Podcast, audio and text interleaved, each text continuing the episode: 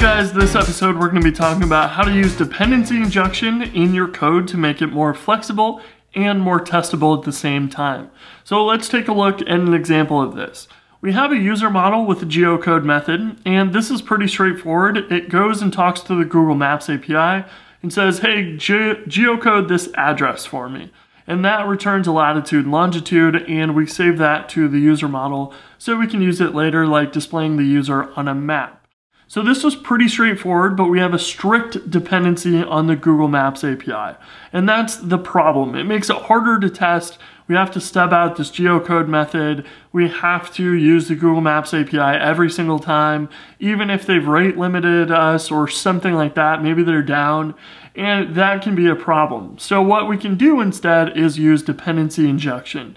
And it's exactly like the name sounds. This strict dependency that we need to use the Google Maps API can get replaced with a way to inject it. So if we replace this with an argument called service and have that as our default, then we can continue to call this method the exact same way, but we also can override that service.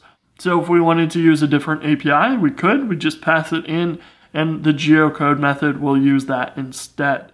So it's pretty straightforward to call this now. We can say user.geocode and pass in a different API. So let's say fake maps API for testing. We could pass that in and that's going to update our user with whatever the fake maps API's geocode method um, uh, returns. So any class that you would pass in as your service needs to implement geocode, which accepts an address and returns a lat long uh, array. So we can define this fake maps API and have either a class method that we define that takes an address, doesn't do anything with it, and just returns a fake latitude and longitude back. So as simple as that is, we can now use this for our testing and have it return the array that we choose to. Now another cool thing is that we can actually use an instance for this and change this to an instance method. And then we can have an initialize here that we have uh, taken a lat and a long that we want to return. And we can say lat long equals lat long. And now we can have a configurable version of this for our tests. So if we have latitude and longitude as configurable, now we can go and say, let's go pass in 0, 0, or 0, 1, and this will change the return value for geocode accordingly. So this can be very helpful for making uh, tests if you want to make sure that your values are different in different cases, you can do that. Uh, maybe you want to make sure that these values lat long are returning actual latitude longitudes and not some wild number that doesn't actually fit.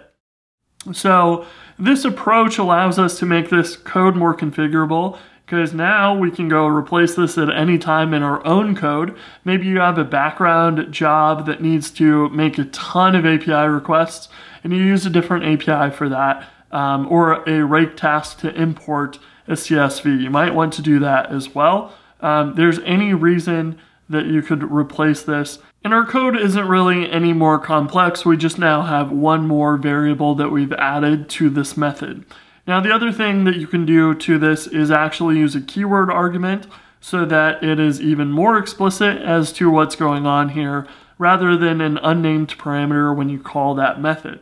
So by specifically saying this service is what we want to use when we call geocode, I think it's a lot more readable and it even makes this a little bit more readable because it gets highlighted um, a bit differently. So this is dependency injection. It allows you to replace those dependencies dynamically. This is really awesome for anything like exporting. If you have different formats like HTML, JSON, YAML, CSV, you can have the format uh, or the formatter as your dependency um, injection variable. And then that's going to allow you to change the format you export in just by passing in the different formatter. This works really well as well for things like Hatchbox that has different backends like AWS or Linode or DigitalOcean or Vultr. we can replace each one of those when we create a server just by passing in the correct dependency. So this comes in handy in a lot of different cases and it's something important to know to have in your toolbox when you're building something that should be configurable. So that is it for this episode and we'll talk more about testing this in the next one. Peace.